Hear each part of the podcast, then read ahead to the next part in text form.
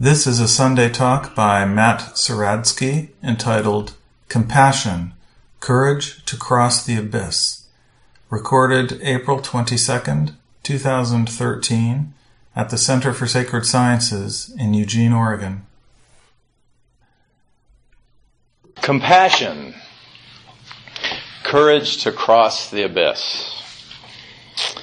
The abyss the chasm that separates us from eternity, from our true nature, from the ground of being.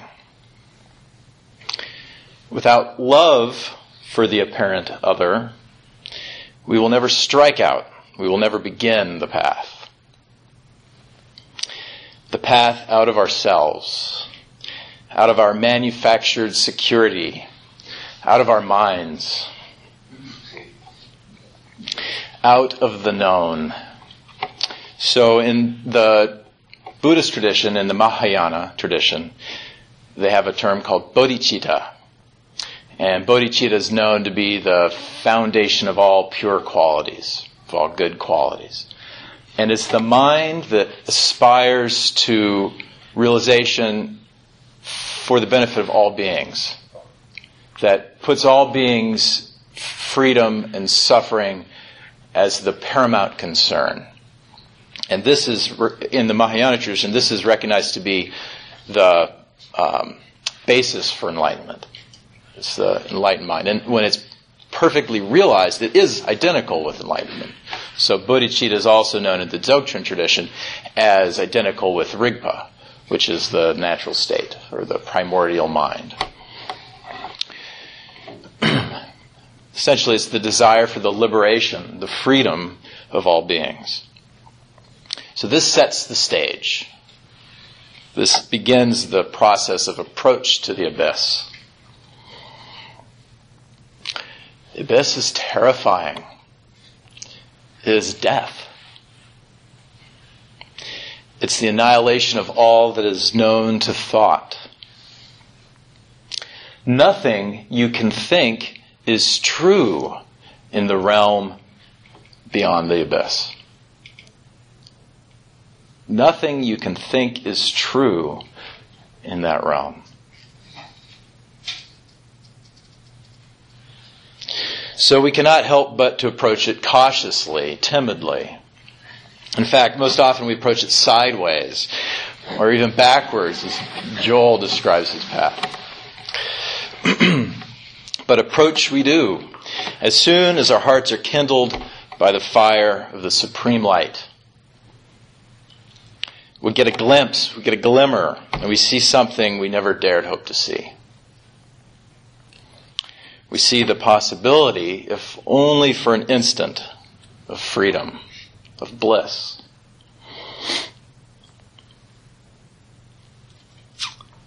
And this could be called the awakening of faith um, the often the beginning of the path. And sometimes it's just an intuition, and sometimes it's a full-on, you know, experience of self-transcendent glory, or you know, could be a lot of different ways.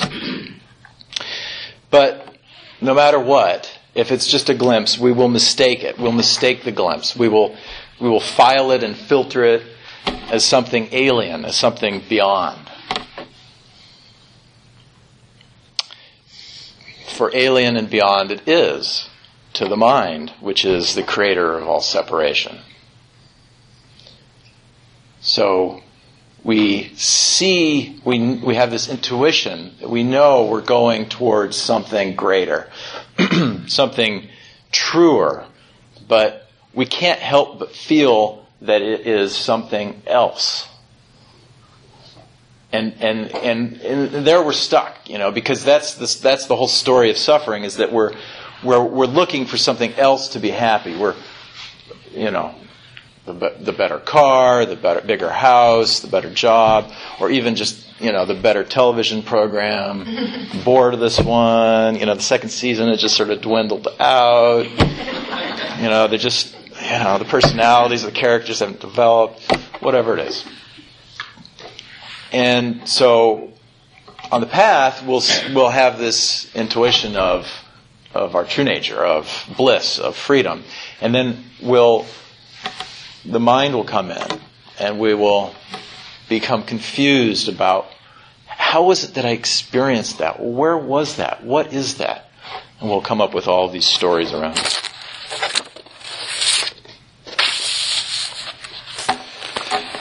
But we get this glimpse, and we do approach. We do begin the path, however slowly.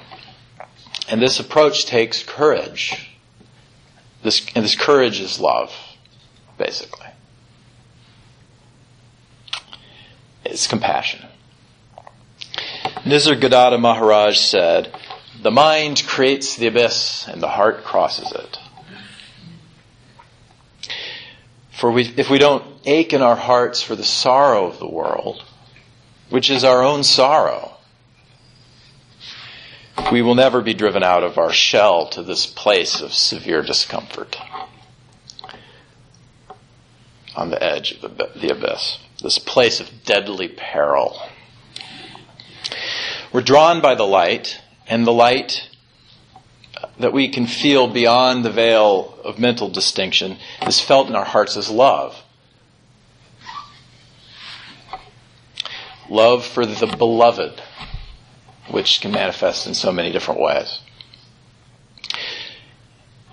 And so we all share this. This is the, this is the human condition. We, we have love for our loved ones, for our, our wife, our husband, our children, our Sangha, our animal companions.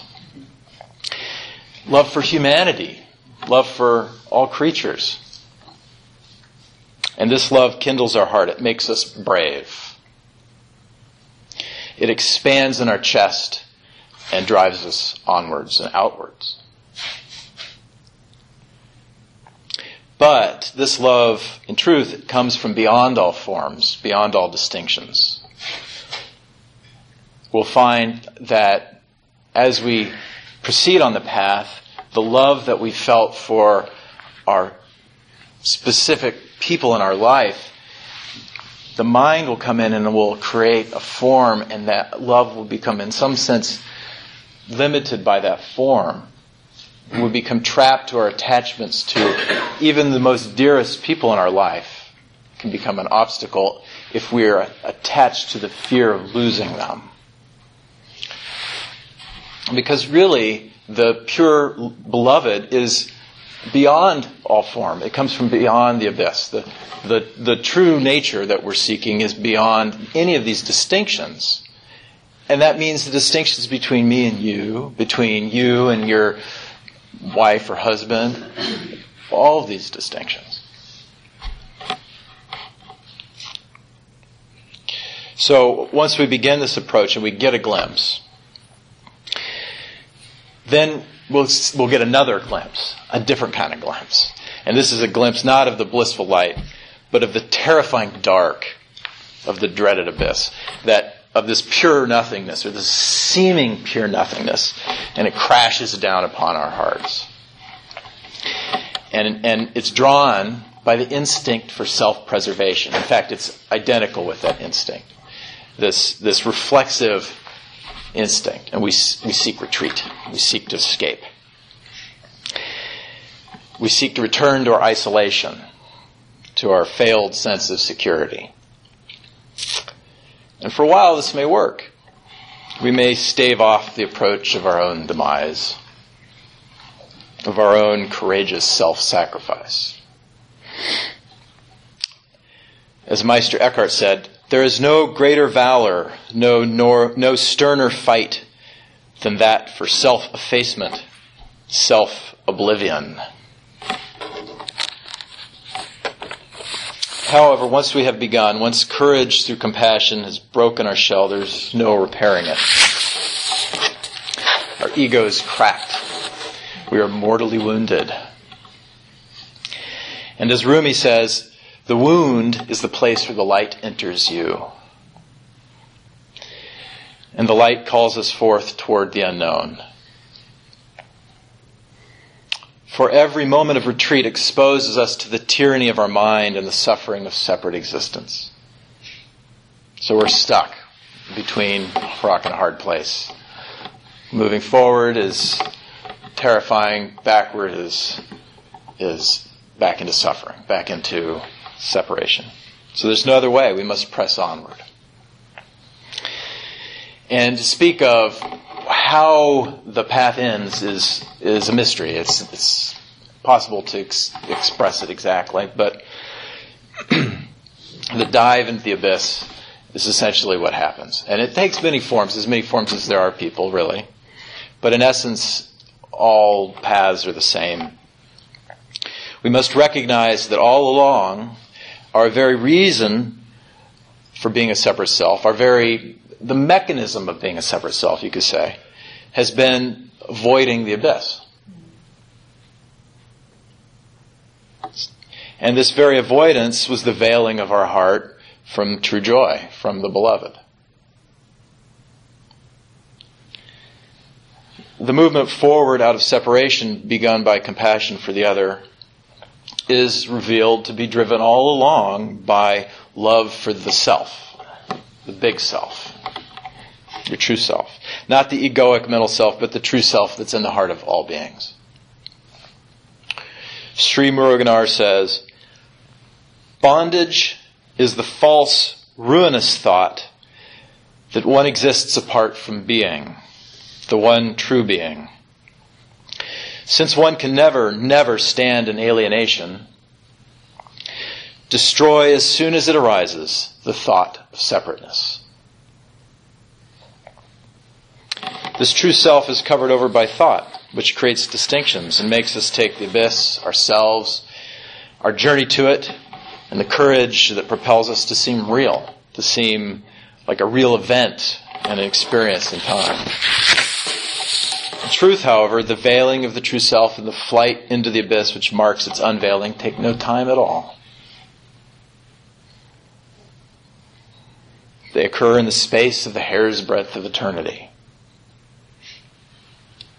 Nor does it take any effort, though one's entire being must be exhausted in the discovery of this truth.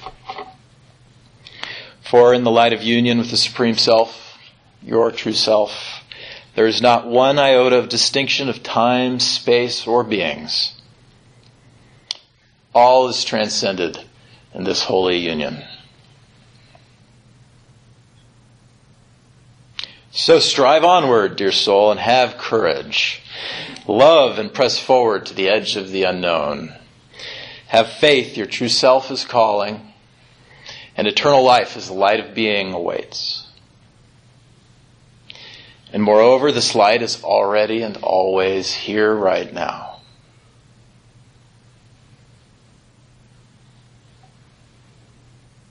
So, it was a short talk, more of like a little sermon.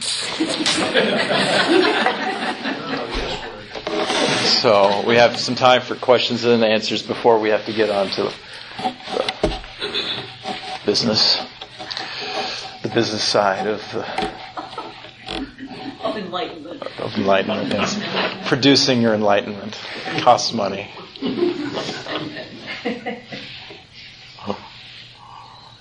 What happened to compassion? Well, what happened to compassion? So, I've been hearing people say that exact same thing, and so that's why I thought, well, I'll give a talk on compassion. So compassion, like I said in here, is what is this movement outward, away from the self. And it's just that at, at the when you finally reach all the way out, there's no self and no other. So compassion is the natural responsiveness then. I mean, obviously, if, if, you know somebody is hurting or somebody is suffering, you'll feel that. But in the beginning, which is this sense of, oh, I love this object, that's, a, that's what that is, is that's the true light, the true love being limited by the mind. The mind which is saying, over here is me, and over there's that, and I love this. When in fact, your real experience is just, when you're experiencing love, it's just being dissolved. It's being opened. Right? And so that opening, that movement is the, is what propels us. It's what gives us the courage, the the incentive, the, and that's why bodhicitta is the foundation because you need to have that pure compassion. It's what takes you all the way through. Yeah. Pat. Well, it, it seems certainly in the recent event of the Boston Marathon that many, many selves were forgotten in that action and afterwards in the, in the sympathy and the outpouring. Why does it take something like that to have us behave that way? Why is it always some emergency or some dire? I mean, you see it, and I certainly um, am still full of it, with uh, full of the goodness that is of the marathon and the actions that I watched over the last week. Um, why is it always that way, though? You know, the ordinary events of life don't bring out anything more than just ordinary. Mm-hmm. Well, I think it, I would say that that that's a good point. That a lot of people don't experience the suffering of the world on a day-to-day basis. But I would suggest that if you find it beneficial to your practice to be aware of suffering of others, that you take that on, and and that's you know there's the sending and taking practice where you can actually take other beings suffering and you can breathe it into your own heart and then breathe out love and compassion and it starts to get you in touch with this this truth that the sorrow of the world is actually the the foundation for awakening. It, we need to become aware of suffering. And primarily we need to become aware of our own suffering but one way that that that that happens is that we become aware of the the endlessness of suffering under delusion, which is it's it's all beings, right? So there's no there's no distinction really between my suffering and your suffering. It's suffering, you know, and that's true. You know, if, if for the same somebody who was injured or killed at, at the Boston. Or the loved ones of the people who were killed in Boston, and the people in Syria who are getting bombed every day, which isn't on the news, right? So, is I think is very valuable to become aware of suffering. Why is it that people aren't? Well, I think because it's scary. It's scary to to, to be thinking. scary to have a situation that happened like that, and that's really scary. Okay, well, wait, wait, wait a minute. We're all gonna die. Aren't you scared? Yeah. you see, so the the thing is, until you're really in touch with your own mortality, right? And what happens is we, oh, okay, well, yeah, that'll happen some point, but you know, right now, I'm just going to live my life, right? Because this is, you know, and so we entrain ourselves in this sort of hypnotic trance of, yes, I'm identifying with this separate being, and I, you know. But the reality is, if that's what you actually believe, you're suppressing a whole lot of stuff. And often it takes things like tragedies and so forth to bring out some of that fear, to bring out some of that horror. Should we all be daredevils then? Be spiritual daredevils. Yes. yes, go forward and see what, what see what it is that you're that you're truly afraid of.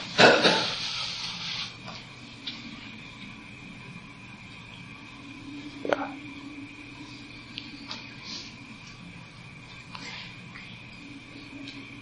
Ken. I don't know how to put this quite. uh, The events of the last week were very catalytic for me, at least, uh, in terms of compassion. And I, I felt, of course, I felt compassion for the victims. And then I thought, wait a minute, now who- what about the perpetrators? You know, uh, what caused that?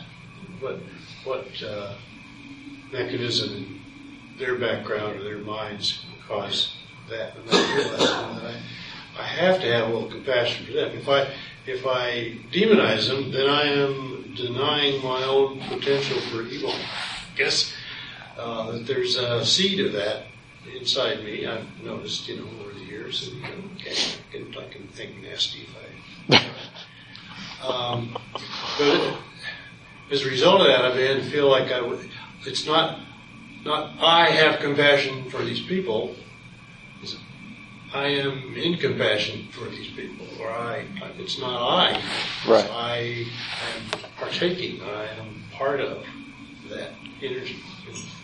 Um, you know, that sort of went away as soon as I became conscious about it. You know, well, it doesn't make sense.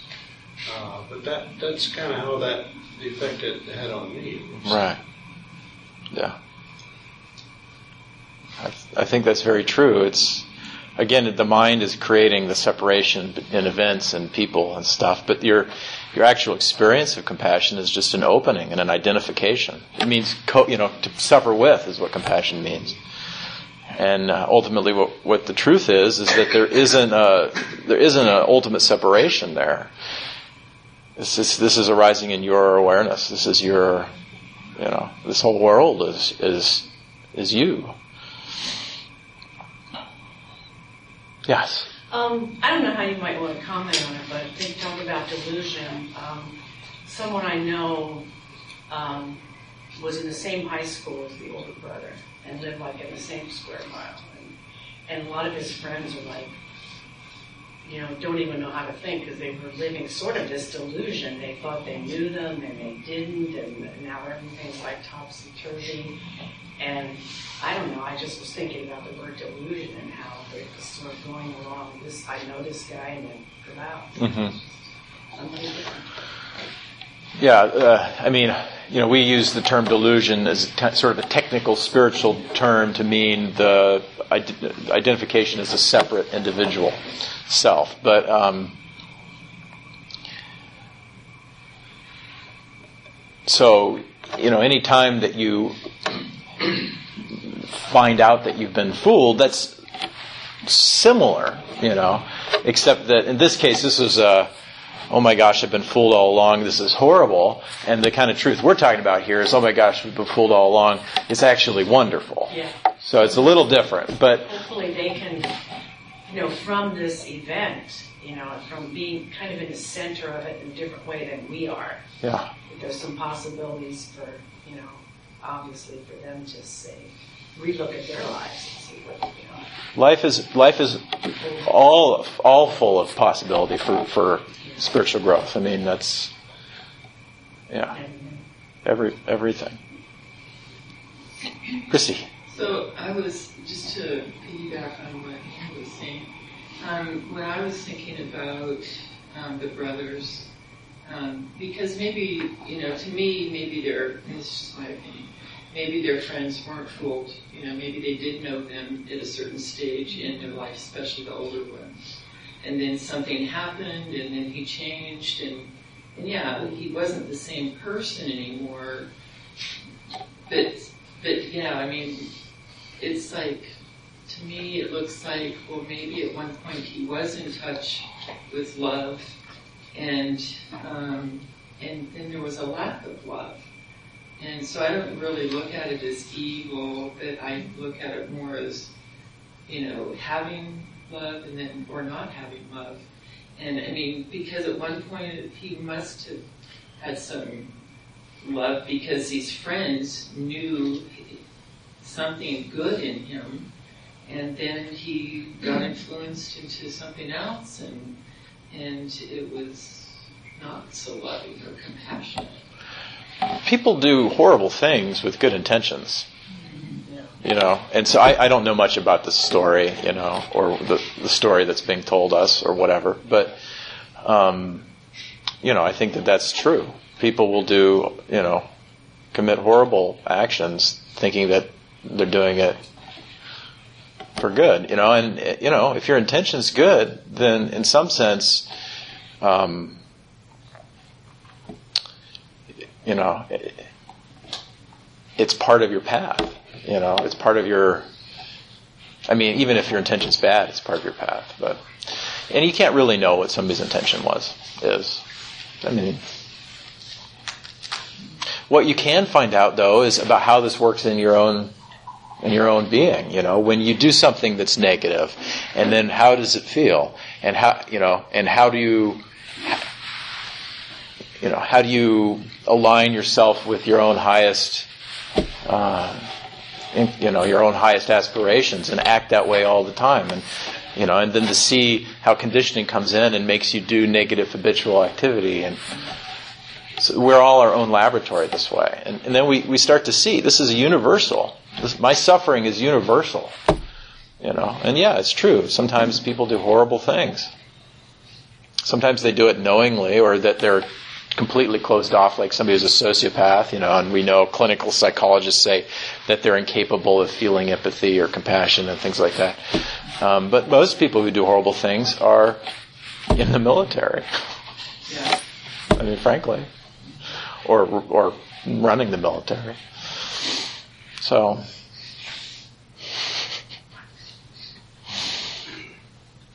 Yes, sir. I have a little sort of different take, but some similar to what you said.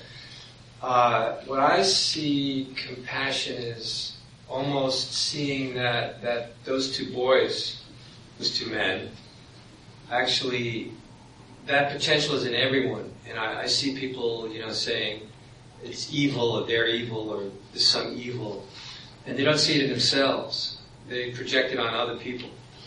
And the thing is that if you know, if you really look at yourself, you'll see that it's in you as well. It's just the circumstances. And when you're unconscious of it, it's more possible it could happen. If you're aware that it's there, you have, you, you have more of a choice. You, you know. But what, what happens is I see so many people and they, everything is, it's either good guys and bad guys. Sure. And uh, as long as you're in that, um, you know, it's, it's, uh, it's the same old dance. Yeah. No, I think you're right. Yeah. And, you know, Jung called it the shadow. And, you know, we, we have this aspect of our, um, psychological makeup that we don't want to look at, you know, it's just the shadow, it's, it's behind us. And then if, you know, the more of that you have, and the stronger that material is, the stronger the projection will be. And, uh, yeah, that's, that's very true. So, like I said, you know, it's, it's, the world is all rising in our consciousness. And so if you see something that seems alien, you know, this whole idea of something coming from the unknown, from the, you know, actually, the, un, the more unknown it is, the more it's what's always here. Because what the mind can know is, is only distinctions, is separation. What we truly are is unknowable. It's uh, pure consciousness, you could say, which has infinite possibility. And so, if something comes up and it seems apart from you, it's because you haven't yet recognized how that is part of you. So. You know, speaking about the bombing, you know, when I first heard about that, there was a deep sadness for the people that were injured. And this horrendous thing happened. But also the, the two guys that did it, knowing that they were really hurting and that they were really, uh, you know, very unhappy. And, the, you know, and there's sort of just compassion for them too. Sure. Yeah. Yeah. Yeah, so it sounds like this is the theme, huh? Um, I would say a good practice for all of us to do, anyone who's incl- inclined, would be to, you know, uh, next time you do your sitting practice or whatever, just do a little sending and taking for these bombers and for the families of the victims, or you know, who, however, however it seems to feel right for you, and, and see what that see what that feels like. What does that feel like? And and and um, not so much what makes you think about, but how does it feel in your heart? How does it feel in your uh, awareness? What does it do? So if we breathe in the suffering of of these suffering individuals, and we breathe out love and compassion to them.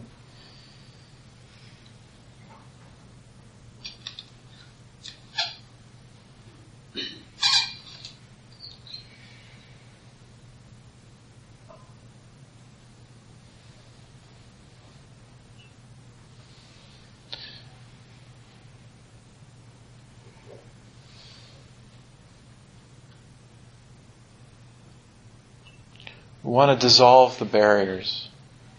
Because it's the barriers that create the, the suffering, that create the potential for evil. You know, and the barriers, you know, if we can dissolve our barriers, you know, that, there is no separation. That, you know, that is, in some sense, that is the reconciliation. Even though it's on the other side of the country. It's the reconciliation for us and for the world.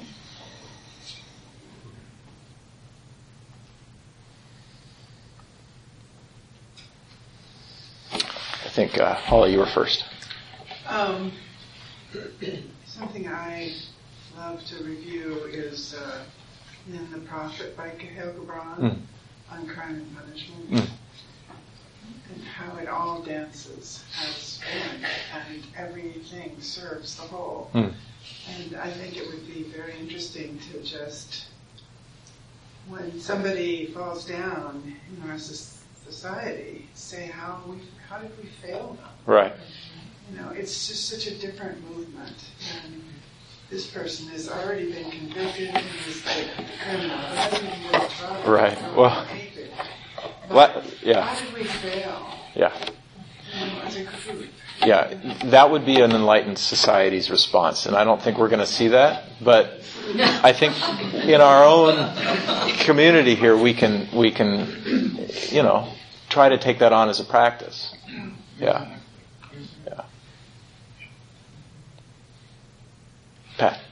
I was just going to belabor this, but um, one of, um, and the jihadists that believe that we are really defying God, that our society and the way we live, they really think they're right. And one of the commentators on Chris Matthews' show this morning made an interesting comment. He said some of these individual uh, young men, usually, or young men, maybe some women too, that take this upon themselves even don't mind killing a few as long as they get the attention. Boy, you know, they didn't. There was there was a comment about well, in like in Syria and some of these places where 30 and 40 people are killed, three people were killed in America, but they know how much attention they are bringing to this, and even boasted about killing the policeman when they hijacked that SUV.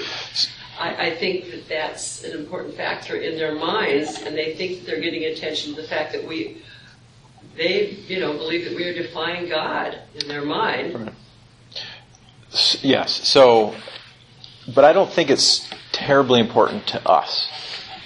I think that as spiritual practitioners, I think you know it can be useful to have theories about the psychology of people who are doing uh, negative things. You know, like the mechanism, but the root mechanism is delusion, and that's the important thing here.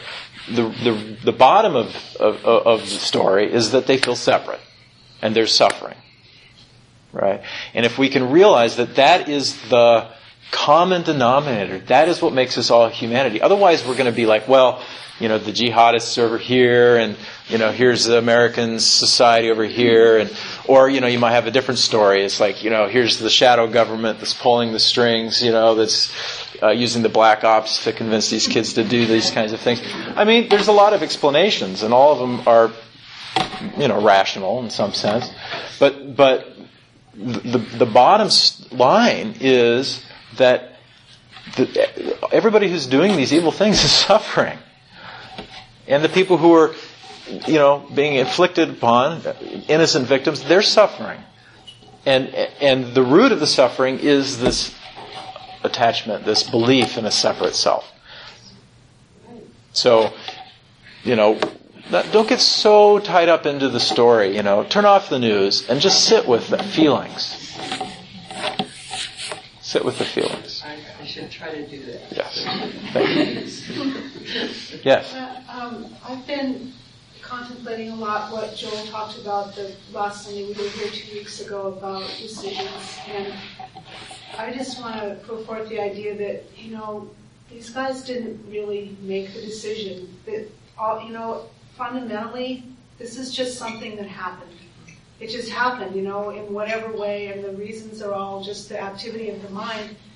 And people are suffering, and in another way, those people who were injured and the ones who were killed and their families who were closest, they were like a sacrifice because look at the intense increase in compassion that it brought about, even worldwide.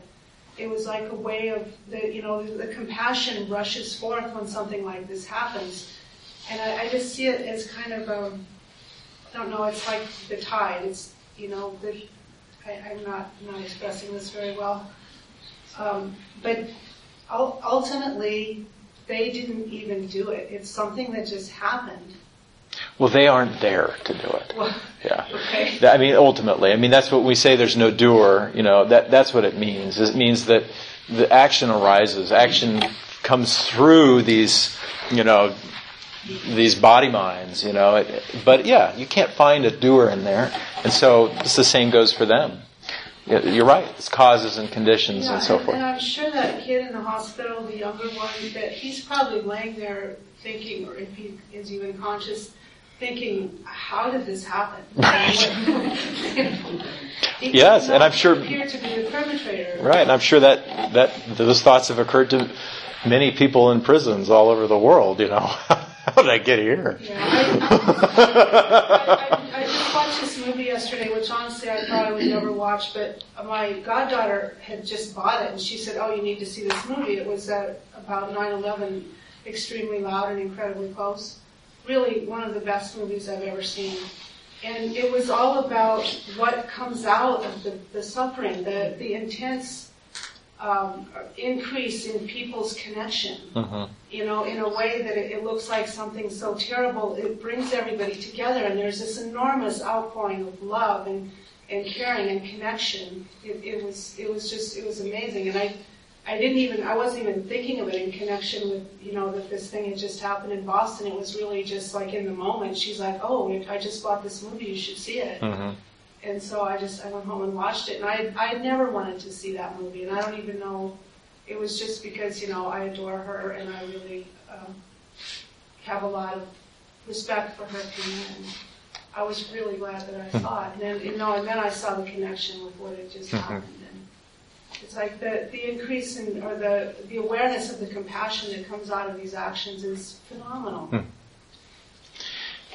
and and we don't have to wait for something horrible to happen, you know, in the news too. We can we can meditate on the suffering of the world. The, this is one of the things that they do in uh, Tibetan Buddhism is you know med- meditating on impermanence, you know, and and how you know this human body you know might not come along again, you know, and it's going to decay, and everybody I know I, I'm going to be separated from, and just just things we know that we just don't usually think about, and and to really get in touch with the inherent unsatisfactoriness of that condition, of this condition that we find ourselves in. It- you know, as long as we identify with this separate existence, it's it's it's not, you know, there's something missing. You know, there's something missing, and so that's why I, would say that these events that happen in the world take them to go to the feeling, and and and that feeling you can find that even if there isn't something horrible going on. Follow it, follow it, because there's wisdom there. It's it's the suffering that is propelling you into this abyss, forward to looking at the unknown. All right. If you don't, if you continue to um, distract yourself, then you won't notice what it is that you're missing. You won't notice. Well, what I'm wondering is what actually exists without language.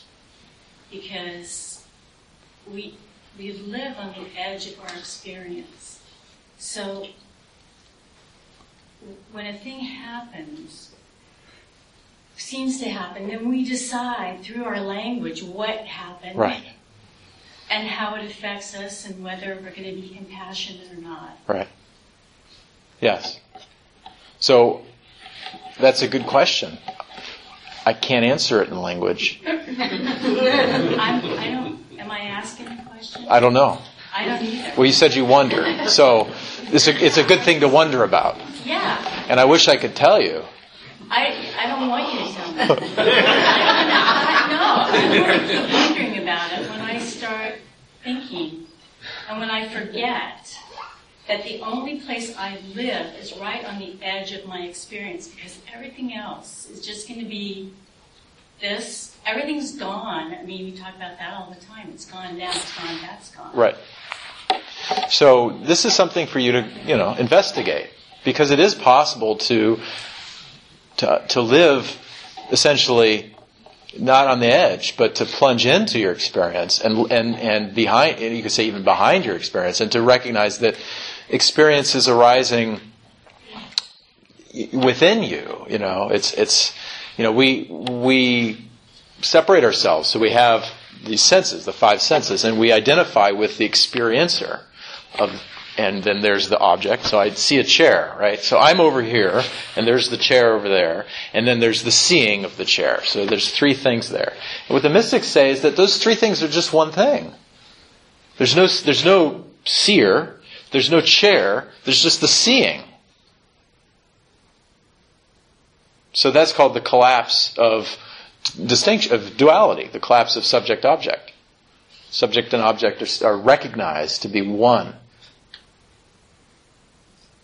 And that's, that's what we're pointing at here. That's what we always keep talking about. That's why we need to raise the big bucks so we can keep talking about that. All right? So, so, so the, that's why we do practices. And, and, you know, when we do our, our meditation, especially once we get into what we call choiceless awareness, where we're allowing all of the senses to just be present in awareness. And we just sit with that and we watch our thoughts come up. Oh, there's a thought, and then we watch it go back. And we, we uh, gradually we get glimpses of this ground, which is not a thing. It's not a no thing. It's not anything that can be named, but it never changes, and it's always here. And it's what everything's arising out of. It's called the stillness. We call it awareness, consciousness, true self the ground, the natural state. These are all pointers, right? But we want to, to taste it for ourselves, not just have it be a concept. We want to actually immerse ourselves in it, become re-merged in the source. We're there when we're in deep sleep, right? But we're just not aware of it. And then we wake up, and then we're back in our head. So the heart, the compassion is what's bringing us back there. It takes, it's, it's, that's the movement back. Because we have to include all beings. There's no, you know, oh, well, there's only seeing with the chair, but when I look at Catherine, well, there's another person over there, right? The truth is that the awareness here is, is one awareness. It's different forms, you know, pure, different forms, is the appearance. It's like a dream.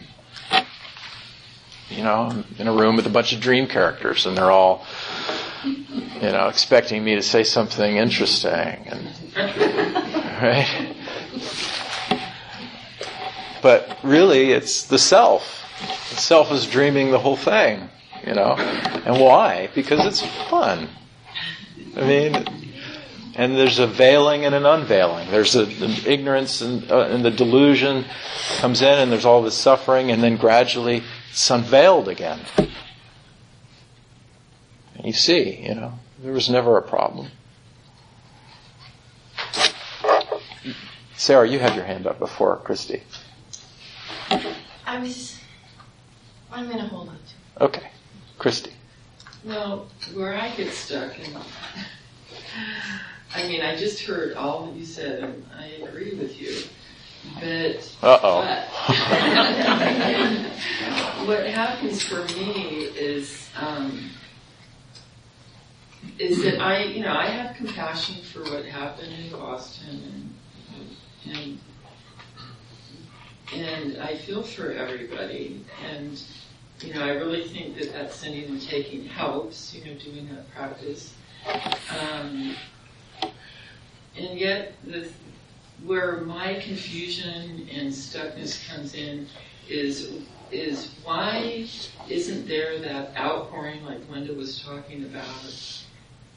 You know, for what's going on in the rest of the world with people getting bombed, and you know why why do I don't know we as Americans it seems so kind of situational, you know, and, and it's all about us and you know, are, we're going to have all this outpouring because, you know, we're Americans and, you know, and so all this attention should go to us. And why isn't the attention going to, you know, other places where this kind of tragedy is happening? And so that's where I'm stuck. I get confused, I get frustrated. Well, ask yourself. I mean, okay. First, I'm going to give you a, a, socio-political answer. If we had an expose on a family in Syria that was affected by the bombing and every single news channel was broadcasting 24-7 about what happened in this one district in Syria and this was the first, then there would be, probably. Right? So I think the question, if you're really curious about like the mechanisms of how these things work, which I don't think is the point here. I keep trying to get people to feel their own experience. You know, ask why is it that the that the people who own the news companies are focusing on this? You know, that, but that's just an analysis. You know, that doesn't get us anywhere. You know, you can go like that forever and still be a bitter, cynical old uh, socialist. So, the the point is that you know, compassion is what is taking us towards our true nature. So if you feel that, if you think that, you know, gosh, why don't these other Americans have compassion for other beings? Well, have compassion for them if they don't have compassion for the Syrians. Amen. Right? I mean, it's their hearts that are closed down to the rest of the world that only identify with the national issue or only when they're exposed to something 24 7 on the TV. We all have the opportunity to cultivate universal compassion. That's, that's this bodhicitta. That's what we want to cultivate. Right? So it doesn't matter. I mean, that, you know, who it is, the perpetrator, the victim, the, you know, confused fellow citizen, you know, whatever. I mean, and, and the reality is we don't know the, anything you know, we can have these diagrams in our head that describe power relationships and how, you know, and you know, you can subscribe to a very conventional one that you're given by the mainstream media, or you can have your own version, or you can listen to Infowars.com and have that version. You know what I mean? Hey, there's a lot available, but they're all maps. They're all they're not the territory, and the reality is we don't know anything. Yes, sir. I, people mentioned uh, movies here. I'll recommend a movie that relates to this. Uh, Rashomon. Rashomon, yes. Old black and white. What? Rashomon. Yes.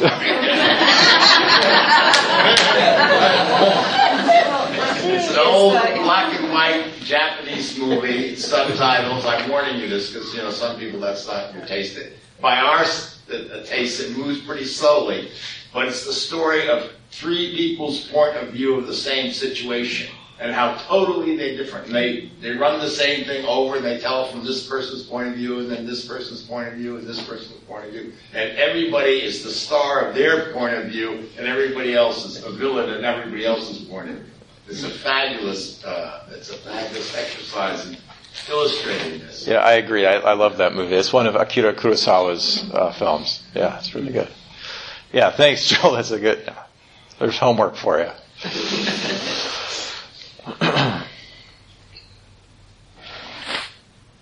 so we've got about seven minutes. Time for two more, maybe? Or we can just meditate. Do our sending and taking.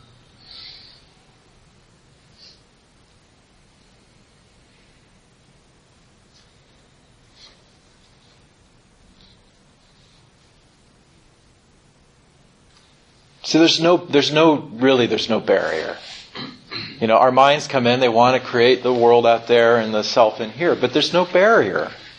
Where is the barrier? Can you, can you see, I mean, can you actually, okay, is it here? But what about if I cut this part off? You know, then would it be here? You know, I mean, where is it? Yes. Like, would it be helpful to just avoid all these kind of controversies in your mind and just and just realize that there's no difference and it's all one. doesn't doesn't thinking about it and debating it with yourself or with other people or watching the TV doesn't that all uh, promote the wrong way of thinking about things? I, I think, um, well, first of all, I would say it's a it's a heck of a lot easier to just realize it's all one and and you know and then uh, respond to the situation that you're in. But you know, on on the path, it can be useful, you know, as people have said, like to be exposed to suffering and to see it, to go, oh, wow, you know, to be in a situation where you really see it, like the Buddha, you know, when he first went out, finally he snuck out of the castle and he, you know, he saw the, he'd been sequestered, probably most people have heard the story, he was sequestered by his father, the king, because the fortune teller said that he'd either be a great spiritual leader or a great uh, temporal leader. And his father wanted a successor, so he kept him, you know, in the castle, right? He kept him entertained with all of the, uh, you know, all the dancing girls and the entertain, you know, variety of distractions, worldly distractions. Finally, he snuck out and he saw what is an uh, old person, a sick person, and a corpse, something like that. And he, oh my God, what's going on? What's that? You know, it's a dead person. You know, the the guy who's taking him out. It's, We're all going to die someday. No way. And then finally, he saw like a a meditating uh, renunciate, a sonat, you know, a, a monk who seemed to be, you know, transcended it all. So, so in order to propel ourselves forward, it can be useful. But you're right. To just stay in our head is not. To just be like, well, they're doing it for this reason, they're doing it for that reason, and just to watch the news and think and think and think about it, not very useful. So, see the suffering and then feel it and then do your practice. Do your practice. Is that? Yeah. Yes, somewhere over there. Yes. I say that's a little tricky though, because then you can, you know, now now you're going to put up another thing. Okay, I'm right for thinking about it this way, and they're wrong for thinking about it that way. I mean, it's so tricky. Your mind just get, gets right back in there and, and creates the same thing all over. Right. So That's it's, uh, if you keep coming back though, like you said, and keep looking at what's going on in here. Um, Yeah. Boy, it, it's just tricky. It, it is. It, yeah, the ego. I heard Adyashanti on an interview said the ego has tendrils everywhere. right. So yeah, I mean it. it it'll talk about tricky. I mean, you know, talk about being deluded. You know, it's yeah, the mind is the master, the master web weaver. So that's why we do our meditation practice so that we strengthen our power of attention, so that we can see the mind in action. And then once you see it, it's just thought. And there might be emotion too, but if you can let the thought go, you can go right to your actual experience. You don't have to keep creating worlds. So, Hiromi. So we came back from the spring retreat and then just like, why are people talking about Boston? And then we find out what's going on. So it kind of felt like, wow, we, we sort of missed, but at the same time, it's for me, it it was helpful to go through the retreat. So I saw my mind going through. I would have gone through if I weren't sitting a lot and see my thoughts. Um, then of course my mind create well. So I handled the Boston situation a lot better, but. Um, I discovered last night um, the patient I, I do hospice year, and the patient I see passed away, and um, it's called hospice. So I'm I'm aware of her fatality, physical fatality, but it was still a shock, and um, I couldn't go. I normally go see her on Thursday, and I I couldn't go, and so I went in Thursday, um, Friday, and um, she she's very active person, and um, normally she's getting ready to go through the variety of activities per day, and she was in bed. Um, so that was surprised, and she said she's very tired. She wanted to stay in there. Um, so I said, okay, well, I would like you to you know, get some rest and I will come back next week. And so I called the informed nurse and um, hospice team and then I went home thinking, oh, this might be the process of visual that I'm to do soon. So I was getting myself sort of gearing towards that. But then um, in my phone there was a message um, last night, and so I, I called immediately back thinking, oh, I might have to go to the vigil, um, the last 24 hours to 48 hours of active dying part. And so I, I was, okay, so I'm gonna put my pack together and go do that. And then what I discovered was she passed away um, early Saturday morning. And I, I had a hard time just like thinking, oh, I could have gone back. I should have gone back, like when she was resting to see, make sure that I could just see her again before, and all those thoughts just keep coming, and I had a hard time just keeping it, just seeing as what it is. And when I talked to the hospice team, she's, I was informed that she went through the major um, kind of reconciliation of her past event uh, the week before. Um, I actually, the one before visit, I saw her. She was she was in tears, and I hold her hand and sit and listen to her regret and everything. And so after I was described um, by the hospice team that I felt I felt happy for her that she she she was able to resolve her um, whatever unsolved um, issues, and then she felt relieved and just was able to go. But I was just surprised, even in this in this, that I just had a hard time just like saying, oh, I could have do this, I could have do that, and just my mind keep going about what I could have done differently. I don't know, I guess, I don't know what was my question. well, it's true. We don't, we don't, we don't have the ability to go back and change what we did, you know, and so to see that really directly can be very empowering. Then you realize that all you have to do is to learn from what you've done and to to you know choose as, as, as it seems to be the choice what to do right now you know? And that's where the freedom is is this moment is absolutely you know infinite possibility you know?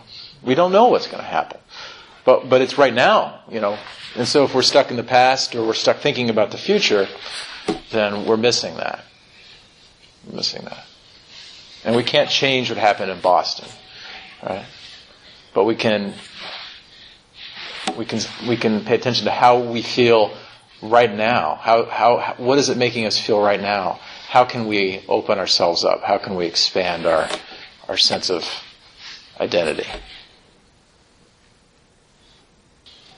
Okay, until we meet again, be sure.